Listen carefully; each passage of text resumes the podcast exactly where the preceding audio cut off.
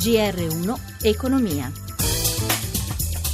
Bentrovati all'ascolto da Amalia Carosi. Avvio di settimana negativo a Milano, mentre il resto d'Europa resta cauto in attesa delle parole di Draghi nel pomeriggio. Sugli indici ci aggiorna Marzio Quaglino da Milano.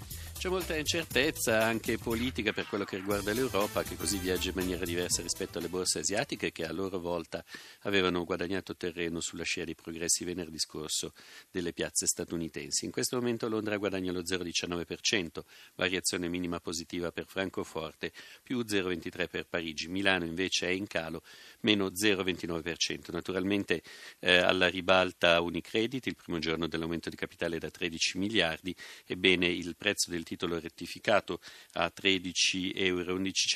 Su questa cifra in questo momento il titolo perde il 3,43%, i diritti invece perdono il 9,96%.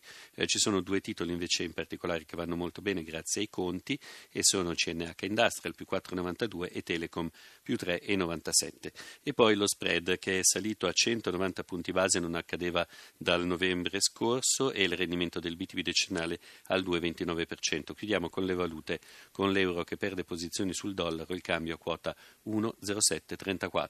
Grazie Marzio Quaglino. Il governo è al lavoro sulle misure di correzione dei conti pubblici per evitare la procedura di infrazione della Commissione europea. Probabile la divisione in due tranche dei provvedimenti. Giuseppe Di Marco. Il primo pacchetto di misure potrebbe vedere la luce a metà marzo, dopo la diffusione del dato sul PIL del 2016. L'incremento del prodotto interno lordo potrebbe avvicinarsi all'1% e dunque essere superiore alle attese. Il dato, assieme a quello dell'inflazione in ripresa a gennaio, potrebbe rappresentare un valido aiuto per il Ministero del Tesoro. La seconda tranche dei provvedimenti dovrebbe essere definita all'inizio di aprile, dopo la diffusione del documento di economia e finanza. In ogni caso, l'entità delle misure non è in discussione, il deficit strutturale andrà ridotto dello dello 0,2% del PIL, bisognerà trovare dunque 3 miliardi e 400 milioni di euro. Il Tesoro intende operare sia sul fronte delle entrate che su quello delle spese. Circa un miliardo potrebbe arrivare dalla lotta all'evasione fiscale, una cifra maggiore, intorno al miliardo e mezzo, potrebbe provenire dal ritocco delle accise su tabacchi e carburanti. Un'ipotesi che non piace all'Unione Petrolifera che parla di una penalizzazione per il settore e per i consumatori, considerando anche che le tasse sui carburanti sono già tra le più alte in Europa. Secondo alcune stime, nel complesso Spesso gli interventi sulle accise potrebbero costare ai consumatori 50-60 euro all'anno. Infine, le altre risorse necessarie per la correzione dei conti pubblici potrebbero essere recuperate con l'abolizione di alcuni crediti d'imposta e con il rientro di alcune poste di bilancio non spese.